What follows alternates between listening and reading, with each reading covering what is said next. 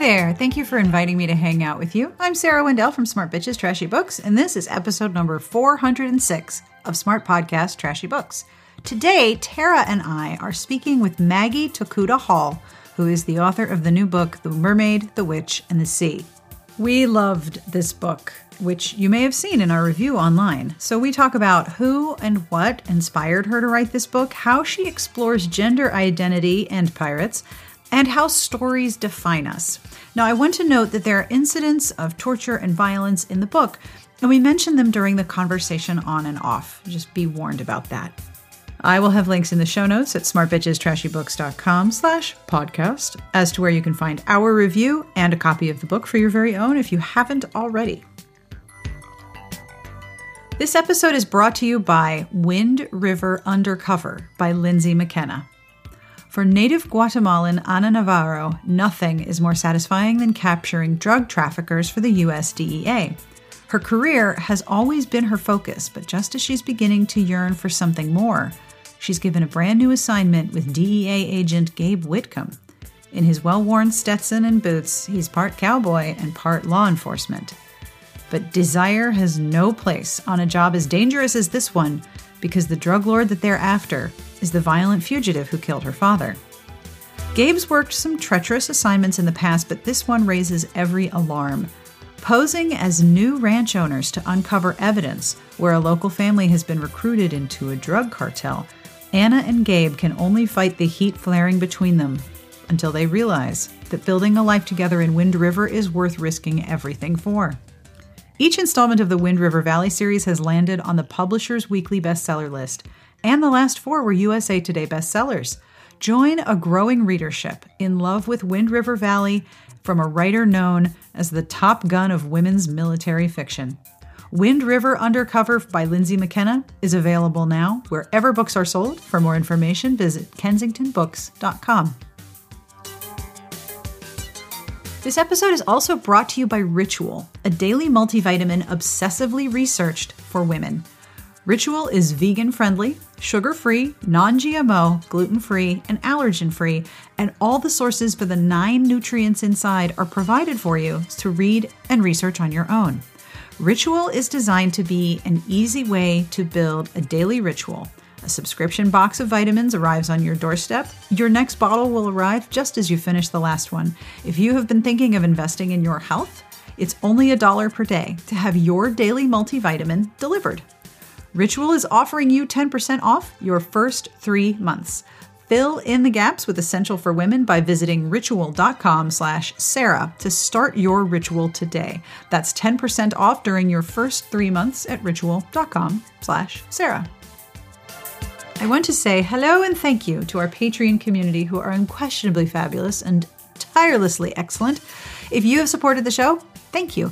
You're making sure that every episode is accessible to everyone and you keep the show going each week. If you would like to join our Patreon community, have a look at patreon.com slash smartbitches. And I have one more thing to tell you about on my list here, handy dandy, right next to my microphone. You should see me. I'm totally curled up in a chair. I have a blanket. It's it's supposed to be spring. It is not spring. There's pollen and it's cold. I find this very insulting.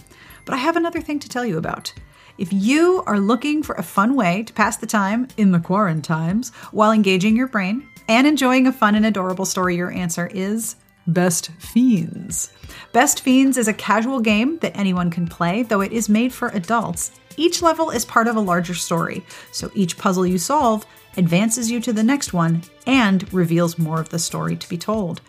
Leveling up is a lot of fun. Each challenge you beat, you kind of want to beat the next one. And as I've mentioned, I ended up playing a whole bunch of levels while waiting for our takeout one week, and it was a really fun way to hang out. I had bugs, I had swiping puzzles, I had characters talking to me, and I wanted to beat the next level. I can't tell you how much. so engage your brain with fun puzzles and collect tons of cute characters. With over 100 million downloads, trust me, this five star rated mobile puzzle game is a must play.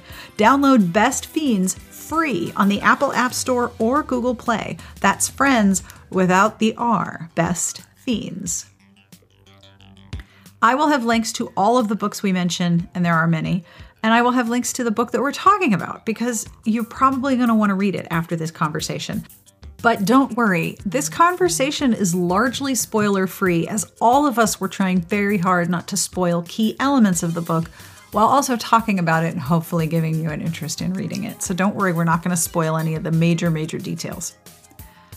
I will end this episode with a terrible joke that was provided by Lisa from our Patreon, and it is so bad. I love it so much. So don't miss that after the episode. But now let's get started on with Tara and my interview with Maggie Tokuda Hall.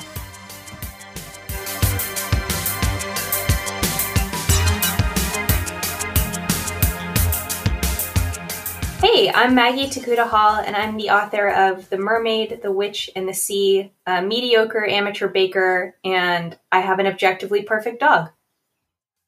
Every dog is objectively perfect, of course. Yeah. All right. If the dog enters the podcast, we will be very excited. Just please note that that's the case. Okay. Um, so when the idea was proposed to me that we interview you, and I reached out to Tara and I said, Tara, would you like to talk about this book?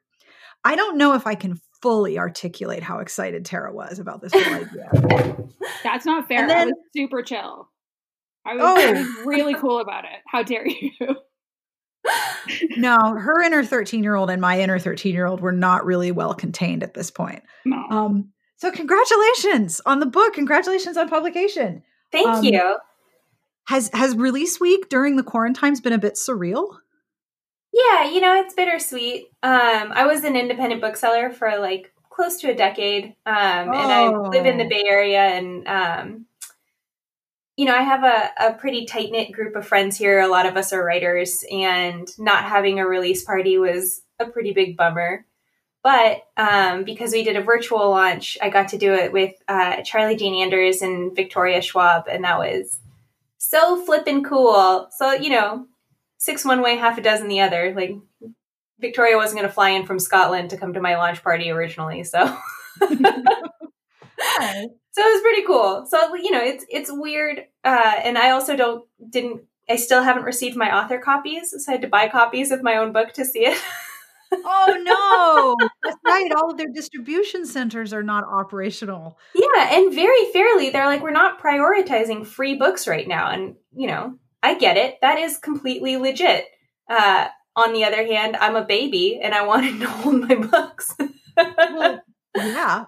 Did you still have that moment of, oh my gosh, I'm holding it in my hands?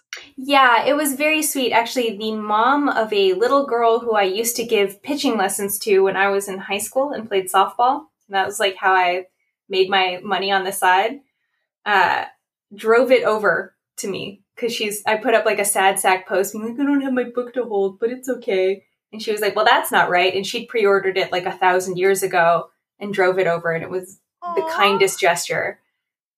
And it's it's different when you hold it in your hands, isn't it? It totally is. It's pretty cool. And it felt really different. I have a picture book that's out um, called Also an Octopus, and it came out in 2016.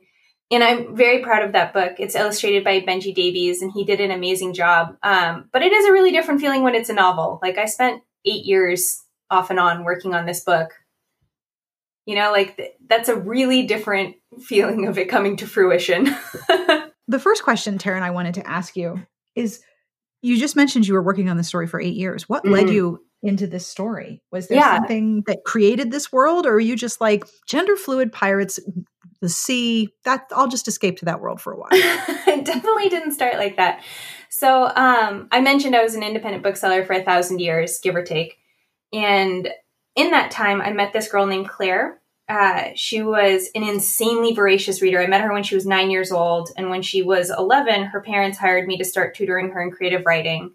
Um, and I just, I love her. She's such a brilliant reader and a brilliant kid, and she's a brilliant writer. And now she's 21 years old.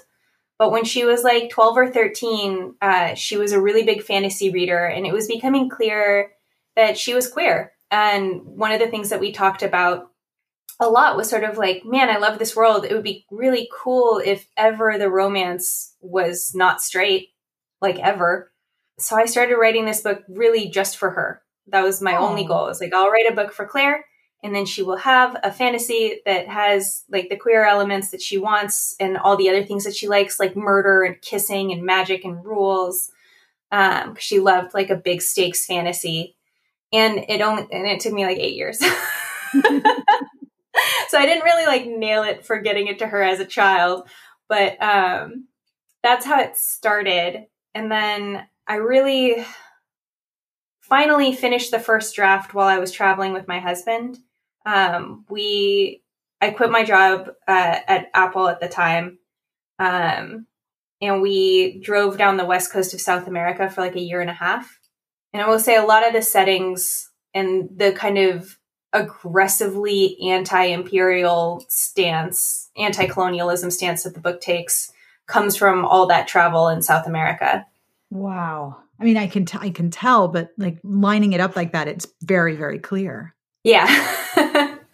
That's pretty cool. I mean, I know I I can kind of identify with that kid a little bit because part of why I made like really big grabby hands when I saw the book on NetGalley is I mostly read um, FF books and it's hard to find lesbian pirate books and i found like it was so cool to read it and see well there's kind of that but like there's also this gender fluid pirate which really spoke a lot to me mm-hmm. um so what i guess i want to ask next is was there anything that you were reading that was also influencing when you were writing and why do you feel like this is an important book right now it's funny to think about it in the context right now because i was writing it in really close to its current form like four years ago.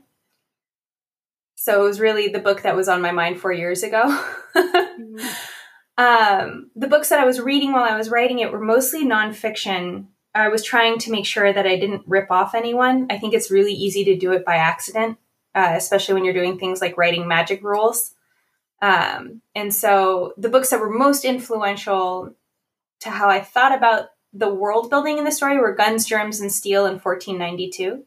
I mean, the, I did read some fantasy. I read N.K. Jemisin's Broken Earth trilogy and um, Victoria Schwab's Shades of Magic. And it was a real priority of mine because I respect and love those books so much to make sure I wasn't stealing from them. like every day was like a gut check of like you didn't steal anything did you like a dummy so because those worlds magic you just hear them and you're like yeah that makes sense like yeah, yeah. that that's how magic works and i believe it. Uh yep. you know so mm-hmm. um so those books were influential in their way as well of being like i wanted it to feel the way that those books did but be entirely its own so that neither of those authors would ever pick it up and be like this bitch. Um and for the different types of sort of gender identities that span through the book, because uh, Florian or Flora is gender fluid or bigender and doesn't really like exists within bi- binary gender almost in that they identify as a, a, man or a woman sort of dependent on context. And so they I never sort of, i sort yeah. of saw her as being like on a boat rocking back and forth. Yeah. And I, I think i feel that way i think that's a really apt metaphor um, because I feel for a lot of people that is the way that we feel about gender. I know for myself that's certainly been the way that I feel about gender, where it really is dependent on context for how I relate to that particular part of my identity. Um, but I wanted to make sure that I wasn't devaluing the experience of like people who are non-binary as in completely removed from the construct of either male or female, not bouncing back in between or trans. And that's why the pirate supreme is they, them throughout the whole book. There's no question. It's just a different gender. Uh, mm-hmm. Uh, and both of those gender expression or gender identities, I think, are completely valid and exist in the same worlds. And so I wanted to make sure that they existed in mine. I wanted to tell you that um, I don't talk about my kids a lot in the context of my website, but I took my kids who are preteens and teenagers to the pediatrician, which is a place I imagine you've been quite a lot because you have yep. a small human. and our pediatrician has forms that once the kids are old enough to write, they have a form that they fill out where they get asked questions like, Are you worrying? Um, how do you feel about this? Or do you wear a helmet when you ride your bike? And their intake forms now, and I don't know when they made this change because I hadn't seen the the teenage ones ask what gender do you identify as with multiple options plus lines to write in? What are mm-hmm. your pronouns? And then it asks, what's your assigned gender at birth? And then there's multiple options as well um, to allow for all of the different variations of humanity. And I went to the receptionist. I'm like, this is this is amazing. And yeah. listening to you talk about characters who exist in multiple fluid or or just permanent existence beyond the binary that we sort of grew up with it it makes me so happy that not only are there books like yours but there's also forums that are like yep this is real just like magic this is real this exists I, I mean i feel like that's the direction we're all moving is like very slowly kind of like throwing off the shackles of binary gender being the kind of standby rules that we could force kids into and I think teens who exist right now are doing the work for us in a lot of ways of being really clear about who they are. Oh, um, oh, yeah. I think the decision to make Flora gender fluid originated from me being concerned that if I wrote a strictly sort of like classically sapphic romance, it didn't give Claire, the kid who I wrote it for, room to change. Mm-hmm. It really did kind of grow out of um, wanting to make sure that she felt included no matter who she decided she was or found out she was. One of the major themes in the book is story. And there's one section I highlighted the absolute heck out of in my in my digital copy. The idea of know your truth, not your story, which w- was like the the literary equivalent of being punched in the rib cage. like, like, ouch. Okay, yes, understood.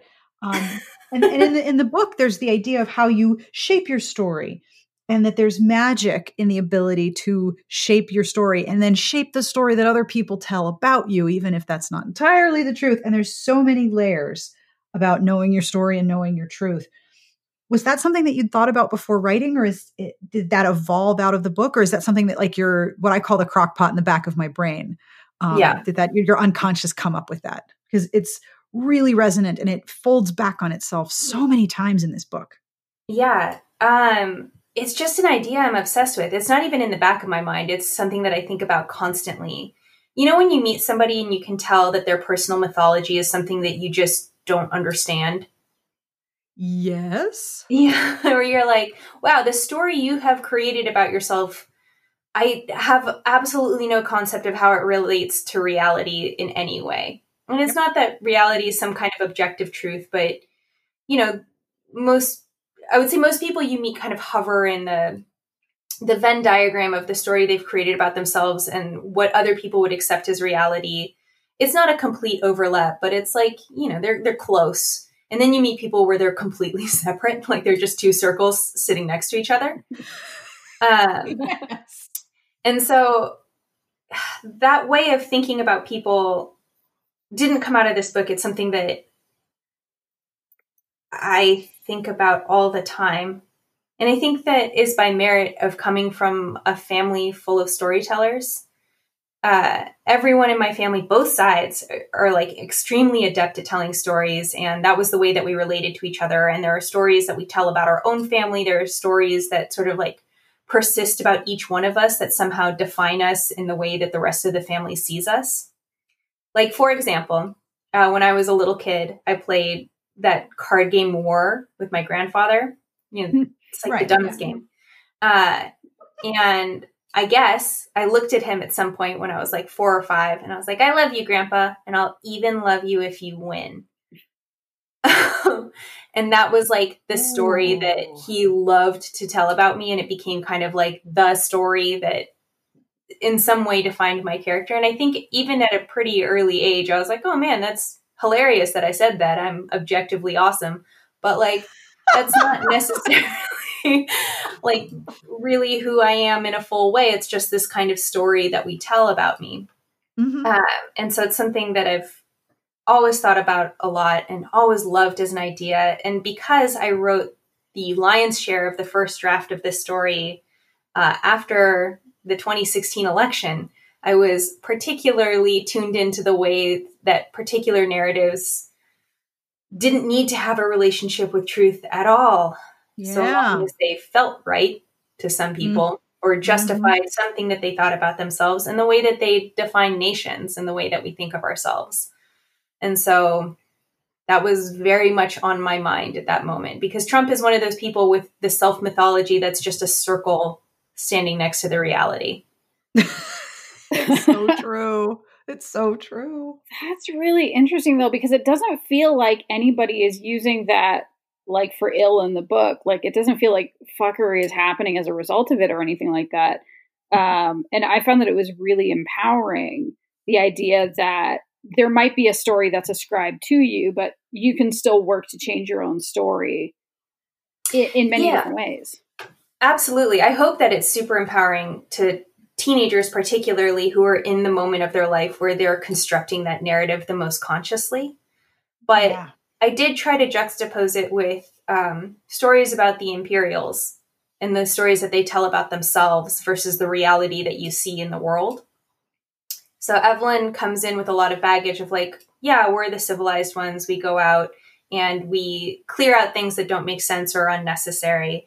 And then when she goes into the world, she kind of sees the cruelty and the greed and, you know, the the violence that that kind of attitude begets. And I hope that it begs the question of you have the freedom to tell your own story and to figure out what that is so that it is the closest to your own personal truth as you can find. But you should also be aware of the stories that are being told about nations, about groups of people, and know that those were constructed as well and may not have a relationship to it, the truth the way that you think that they do. Yeah, this is definitely like if I know somebody that has a teenager, I was checking with like my boss and another coworker. I was like, "How old is your kid again?" And I'm like, "Buy this book. They can read it in two years. He's too young right now." yeah, someone was like, "I bought it for an 11 year old." I was like, "Maybe don't." I think that's a little young. I like I appreciate every book sale and I highly encourage anyone who's listening to this podcast to buy between 5 and a 100 copies, but like in my everyone knows their own kid, but I do think that 11 is a little young um, because I did purposefully write the violence to be horrific and I, I did purposefully write the sex to be titillating. So it's up to you if you want your 11 year old in on that. Yeah, my advice was I don't know, man, your mileage may vary, but there is actual torture in it. Literal torture. Although, to be fair, that torture ripped straight from the headlines. Like, that's not something that they need to go past a paywall to, to be aware of in the world. No, and also there's like a throat slitting in chapter one. Yeah, it is right like, off welcome. the um, bat. You know what you're getting.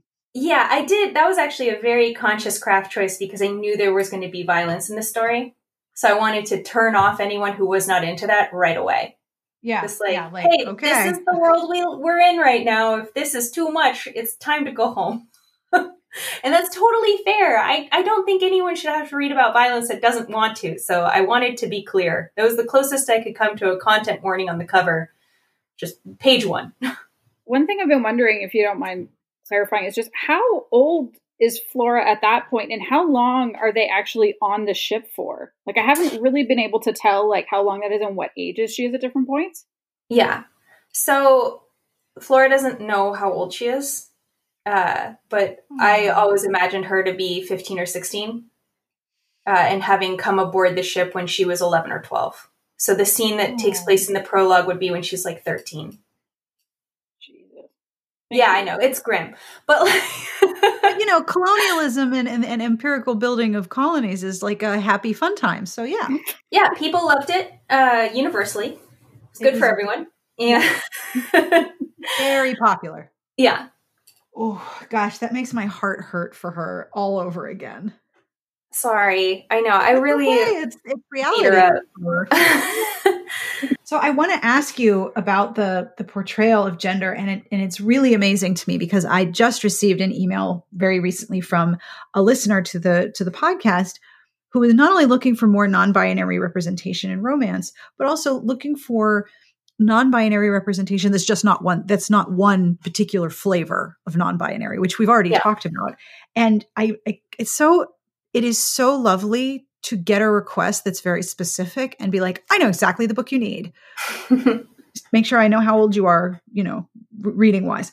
With with Flora's shifting gender and the uh, just Pirate Supreme is the greatest gender neutral title. Thank I, you. I, mm-hmm. I God, that was such a hard title. I tried so many and none of them worked. Thank you. Okay, so first of all, all people who wish to adopt a non binary identity should be able to go by Pirate Supreme. Mm-hmm. Um, and I, for a while, was struggling with um, the fact I live in in Maryland, which is far enough south, and I went to college in South Carolina at a women's college, so I have a full vocabulary of sir and ma'am and when to apply it. But those are obviously gendered terms, and I couldn't come up with a respectful term to say you to someone like in Spanish, you would say usted, right. but there's nothing like that in English. So I was like, your eminence is, is good. Your excellency, also gender mm-hmm. neutral. But now I think I'm just going with pirate supreme. Um, that's what people are going to be called you. now. Yeah, exactly. Uh. so there are all these different ways of exploring gender in terms of freedom and limitation in the book that it, there there are so many like they they like I said they fold back on themselves. What led you into these characters, and what were some of the things you considered in addition to Pirate Supreme? Because you're really good at naming things. oh God, I can't tell you what a relief that is to hear. I almost don't want to tell you them because you seem impressed with what I landed on. Originally, the they were called the Pirate King, and that King was a gender neutral honorific a la Patricia Wrede's Enchanted Forest Chronicles, which I loved and were super formative for me. And my editor was like, that is a lot of layers down, and I think you're going to lose people. like they're just going to think that they is confusing if they have a male, you know, honorific or mm-hmm. traditionally male honorific. Um, and so, oh God, I basically emailed non-binary friends and was like, "Help me." and eventually uh, we landed on Supreme.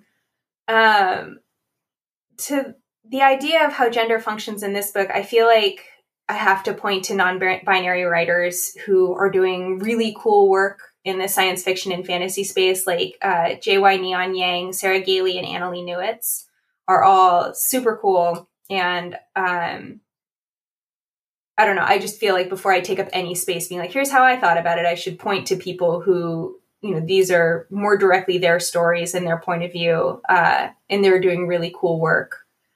Um, when I thought about it, I felt like I was just chasing questions mm-hmm. that I have from my own life. Um, like, why do we act differently with our gender identity dependent on context? I remembered being friends with guys in high school and feeling like they were totally different people with me than they were when they were surrounded by other men. Um, the way that toxic masculinity is contagious and the way that it demands conformity and the way that violence can be a part of that conformity is something that's really confusing and interesting and sad to me. Um, and so I don't know that I necessarily sat down to write non binary characters in like a big way. It was more i mean with flora i did but um, the way that it ends up being in the book i think is just by merit of chasing questions i, I still don't know the answers to one of the things i thought was really interesting with flora too is that as much as it was for her safety at first um, how Rake kind of devised that for her i thought it was a really kind of poignant and just really sad moment when she um, reflects on how it's also kind of a trap. Like she doesn't get to fully have any of the benefits of being male or female because of how she slips between the two. Yeah. Yeah. Uh, again, that's just chasing the question. Um, that was like work that, or answers that I started sort of wondering about when I was chasing the same questions of like, what does it mean to be male? What does it mean to be female? What does it mean to perform masculinity versus performing femininity? what does it mean when you perform one that you weren't assigned at birth what does it mean? You know like all these contradictions things that people do all the time. Um, and so for florian like being male makes him feel like the performance of masculinity on the ship makes him feel safe. But he is still the smallest sailor on the dove. Like his personal safety isn't assured that violence is always looming. And I don't think that that would go away even with an expert performance and the expert performance that he gives. So right now my brain has kind of spun off into I'm, I'm trying to remember the name of the really really really bad pirate. Fox. Um, right. he was my least favorite character to write. What a bummer he is. Just the worst. um, why did he end up leaving her alone? Why did Fox leave Flora alone? Yeah. I think it's by merit of Rake's protection. Like mm-hmm. Rake kind of forces the masculinity onto Flora as a way to protect her. Um, and that's effective, but it's really Rake's authority that is the most potent protection that he has. Yeah. That was that was my reading of it. Even in the beginning, when Rake is the one who's very honest with Flora or Florian at that time, that Fox isn't going to respect another person's autonomy just because they're a person. They're going to respect the boundaries of fear, like knowing the consequences of, from this other man. What exactly. would they would be? Yeah, he's gonna yeah. he's gonna respond to toxic masculinity because that's the only language he speaks. Exactly. Yeah. Yeah. That's such a good way of putting it. Like Fox only speaks toxic masculinity. yeah, that's his, that's his, his only, language. only language. That's his only tool, which was why he was the least fun character to write. Oh. Uh, even the nameless captain was more fun to write because at least he's like sort of deliciously an asshole. I mean, a flamboyant asshole is fun to read about. Yeah, like you can't have pirates without having one flamboyant asshole, is my opinion. Um, and you know, and part of me wonders, like, why did you have to have a completely toxic masculine character in the story at all? And I just don't feel like I live in a world where that person isn't present, even in my imagination, which is so grim and so sad. So it may true. speak to like the limits of my own imagination, but like I genuinely don't see a world with violence and imperialism and magic and any of the things that are in this book without there being truly malicious actors of incredibly toxic masculinity. Well, I mean, colonialism is a giant manifestation of that same toxic inclination. Exactly. This idea that somehow daddy knows best. Yeah. daddy state, daddy literally. I don't know how you want to look daddy at it. Church. Yeah. Yeah. But it's all bad. and I don't like it. In case it wasn't clear in the long ass fantasy book I wrote about it. And I don't know if this is true for you, Tara, but for me, when I read Fox, I was like, oh, I know that guy. I mean, we all know that guy. Right? Like you like, can't write a fantasy world without being like, oh, that one. Oh, yeah. I do feel like there's people like Becky Chambers who just imagine a better world. And I really appreciate her for that. It's so wonderful to see someone write hope uh, through example, like in a beautiful way.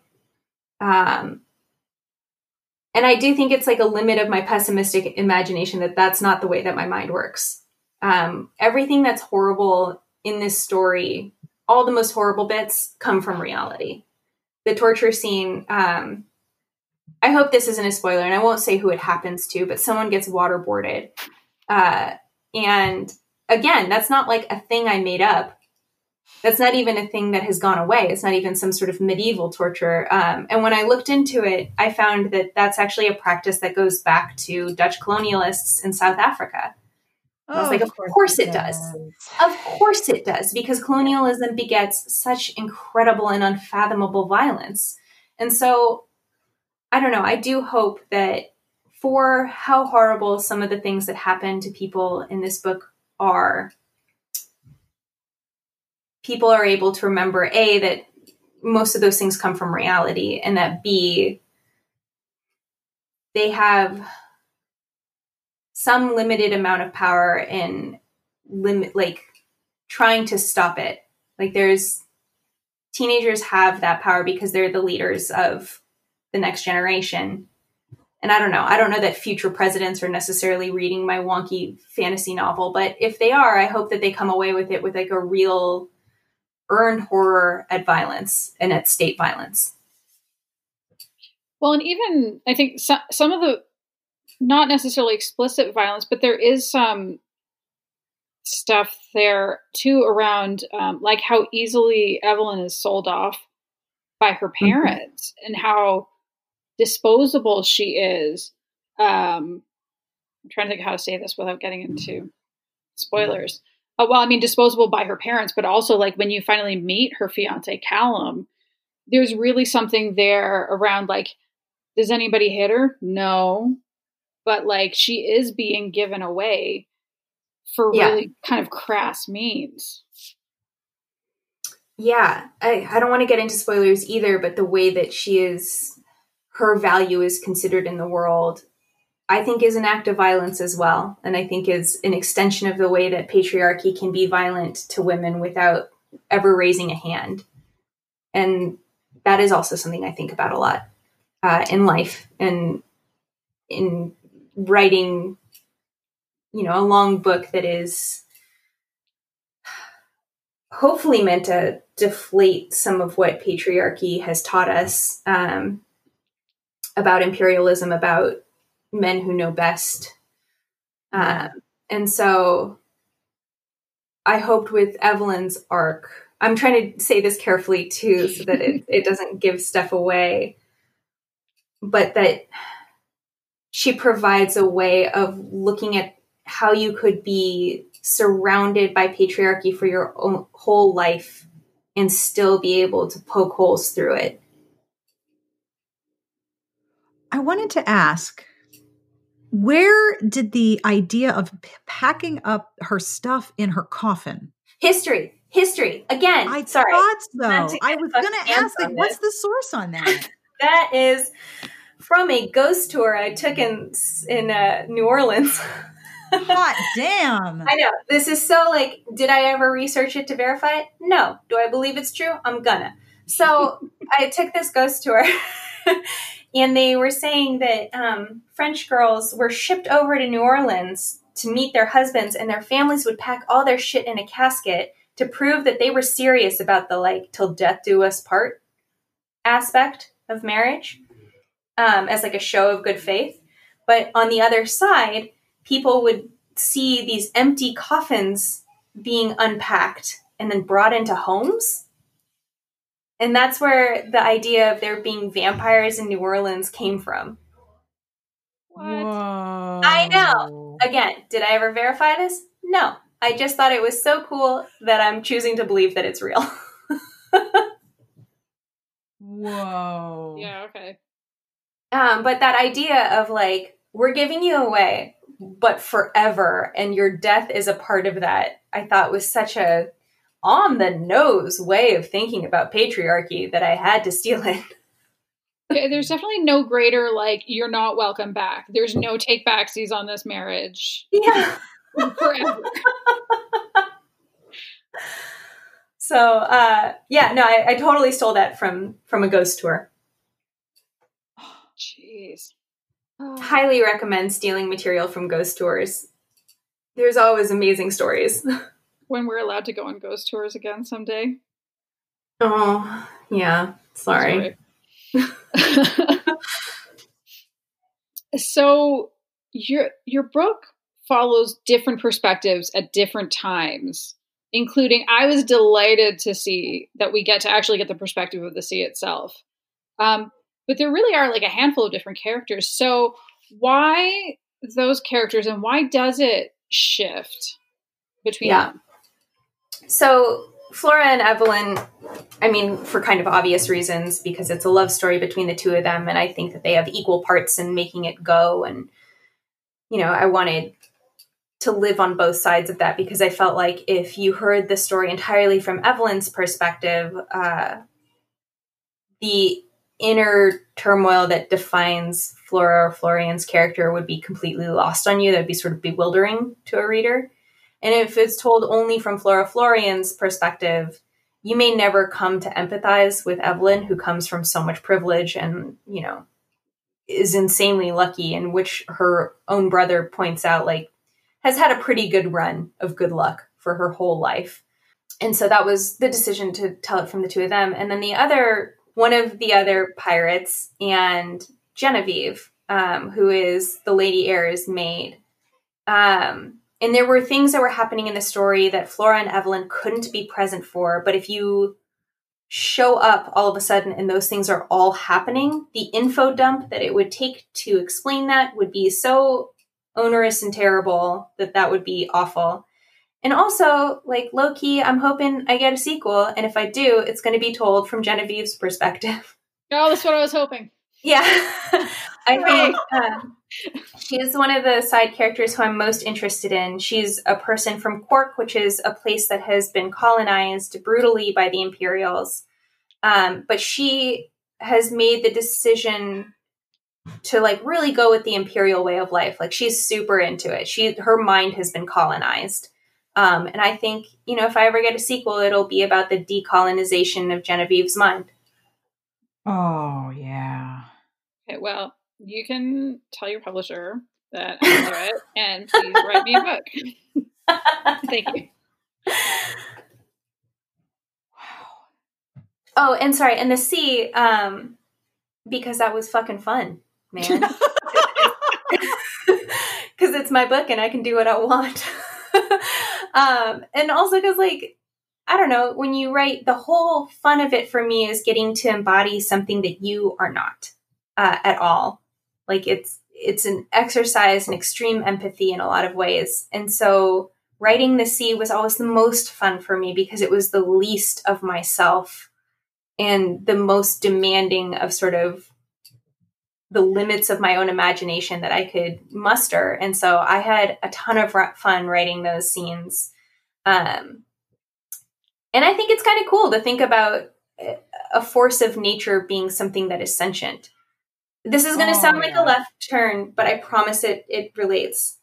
Um, my mom's hobby is pulling invasive non-native plants from California state parks to reduce fire risk because plants that are from California that are native here uh, burn smart. Like they're meant to burn every two or three years. So when fires happen, because it's a fire climate here, they go up and they come down really fast.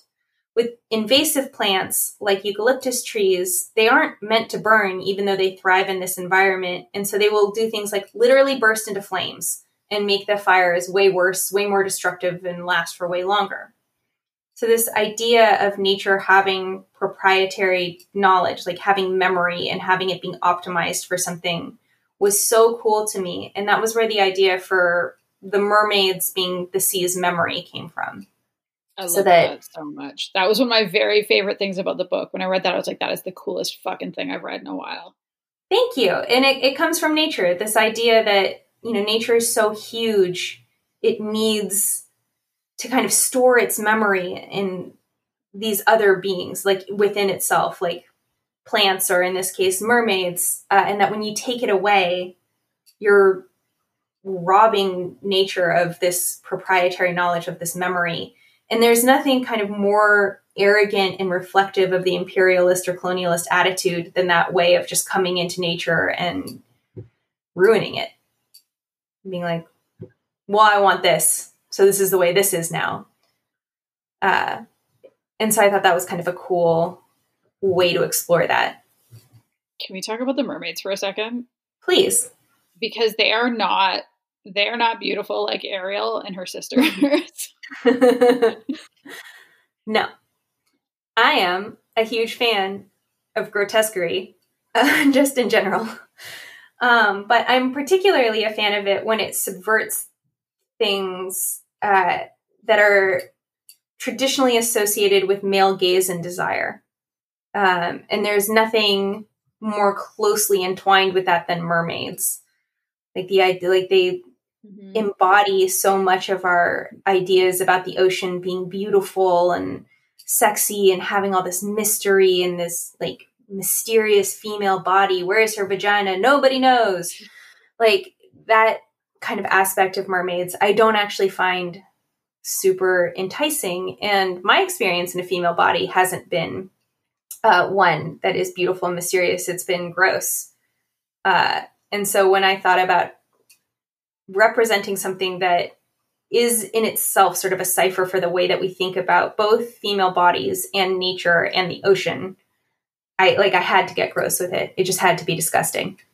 I love that so much. I got just like a tiny digression. I had my head almost pop off with anger earlier this year because we showed The Little Mermaid to our daughters. I have a five year old and an eight year old.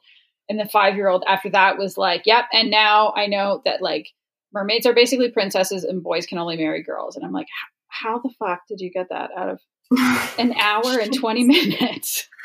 Oh Boy, God. that's brutal. That right? Like the Disney industrial complex. There's a really great parenting book called Cinderella Ate My Daughter that I highly recommend by Peggy Orenstein, who wrote Girls and Sex and Boys and Sex. I think she's the most brilliant writer about parenting and gender. I just she's great. I highly recommend it. And she specifically talks about Disney movies. I'm sending myself a sample right now. Thank you very much. Mm-hmm. So yeah, I'm kind of excited for my kids are obviously way too young for your book right now, but I cannot wait until they're old enough because it's exactly the sort of like I want them to read books that not only lay out um, this is what the patriarchy is doing and what it means for you. And we've already started having those conversations with my eight year old where it's like, I'm really sorry, but you're going to be treated as less than a person by a lot of people because you're a mm-hmm. girl. Um, and so to have these other books that are there that can just really sort of flip a lot of those ideas on their head or give the finger to it, I think is really, it's exciting for me as a parent because I definitely didn't grow up with those books as a little girl in the 80s. Nope. I mean, no, neither did I. And that was the impetus for writing it a lot was really for Claire, was for a child that I saw was specifically asking for them. Thank you, by the way. That's incredibly kind to say. There, I really do hope like anyone feels like they see themselves in the story, um, but particularly teenagers. Yes, which is absolutely a, a theme in in the book. Also, recognizing when you're wrong or that there is the possibility that you're wrong. Mm. Because for some characters in your book, they're they're never wrong. They can't be wrong. Wrong, not a thing. not a thing I feel like that's how most of us feel, right? Like we're like, yeah. I'm doing my best all the time, and I don't know. Uh, I also feel like I'm wrong all the time, so I don't know that I could write a book where characters weren't wrong. I just I feel like the the harder a stance I've taken about something, the more gloriously I'm proved wrong in the long run. Oh yeah. Oh like, yeah. It's like the feeling of righteous indignation is a rare thing. You get that like once or twice in your whole life. Right. And then it's ultimately very rare. Like years later you're like, "Oh, it was me." Yeah. um, I guess I've just put my foot in it enough times in my life that that's something that I carry with me all the time. oh, for sure. Do you have a favorite scene from this book? Is there one that you go back to that just that you really love? Um, question, totally. Yeah, no, it's just there's like different ways to answer it because there's there's the scene that started the whole book, which is um, the scene with the mermaid being brought on board and Evelyn yelling at everyone to send it back to put it back in the ocean um, to save it. And so I always have a fondness for that scene because the whole story wouldn't exist without that. And that was where, for me, everything started. Um, but the scenes that I probably had the most fun writing, uh, the witch Zenobia was the character who I delighted in writing the most. And she tells stories to explain how magic functions in the world. Um, and her stories are their own kind of magic, and those stories were the most fun to write. Love like those. those were always like a real pleasure for me. So I always ask this question: What books are you reading that you want to tell people about? Okay. So I'm reading The Proposal by Jasmine Guillory, and everything by her is always a delight, and this is no exception. I just finished The Honey Don't List by Christina Lauren, um, which was also super fun. Um, they're my favorite rom com team. Like I read everything that they write. Sorry, I assumed you wanted to hear about some of my romance recommendations. um, I'm also reading When We Were Magic by Sarah Gailey, which is brilliant and has one of the best opening paragraphs of any book I've ever read. Oh, I have uh, that on uh, my TBR. Thank oh you God, for the rec. so good. Um, yeah, it's like exceptionally good. Um, and then I recently read Vicious by V.E. Schwab. Uh, and it was a delight. It held my attention even though I only have like five minutes to read at a time right now because, as I mentioned, I have an almost three month old baby. So mm-hmm. getting back into reading's been like a struggle, and that book fixed the struggle for me. Um, and I didn't read it super recently, but just because every chance I have to scream about it, I do. Say Nothing uh, by an author whose last or first name I always forget, but his last name is Keefe, um, is the story of one murder in Northern Ireland, but more grandly about the way that British forces colonized uh, or like tried to keep Northern Ireland colonized. Um, and I think if any of the themes are interesting to you from this book, that is a really great book to read to see how they are true uh, in history. And that's also true for Guns, Germs, and Steel in 1492, which I think also provide like a pretty good idea of that. Also, an Indigenous people's history of the United States, um, which I didn't read, I'm embarrassed to say, until after this book was long done. Um, but is very helpful for understanding the way that colonialism works. Thank you so much. That's a okay. Not only is that a great list, but like I am now so excited to read the the Sarah Gailey book. Oh my god! Literally everything by Sarah Gailey is perfect and wonderful, and I love it.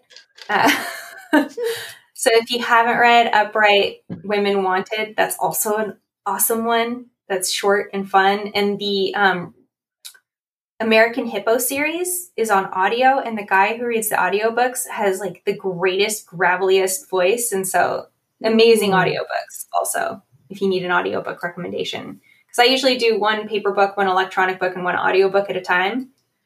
So uh, I always need audiobook recommendations. oh, cool. Tara, anything you want to add? No, just thank you. This was so much fun, and I'm sorry if I embarrassed myself. How did you? How would you have even oh low key embarrassing of yourself I've ever seen? Uh, I, I don't know what you possibly could have done that would have been embarrassing. And as a person with zero chill, I would just like to say you acted very chill. oh, thank you. It's uh, it's it was all it's that Canadian something. I don't know.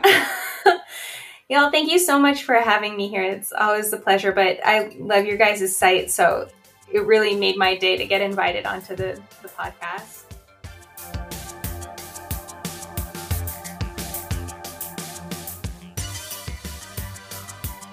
And that brings us to the end of this week's episode. Thank you to Maggie for hanging out with us, and thank you to Tara for connecting with us. We had several time zones involved in this, and I'm amazed I did the math correctly. So thank you to my brain for doing the math. If you would like to get in touch with us, you can email me at sbjpodcast at gmail.com. I love hearing from you, and uh, so many of you have sent me recipes not just like what to do with all of my extra eggs, but like, hey, would you like to make this cake? Here are some brownies. Oh, dude, I think I might have to put together another food porn episode because it's amazing with the recipes you're sending me. Thank you. And if you want to call and tell me a bad joke, you can do that too. 1201 371 3272. Yes, that's right. Leave me a message. Tell me a bad joke. I love those. I have one in just a moment. It's terrific how bad it is.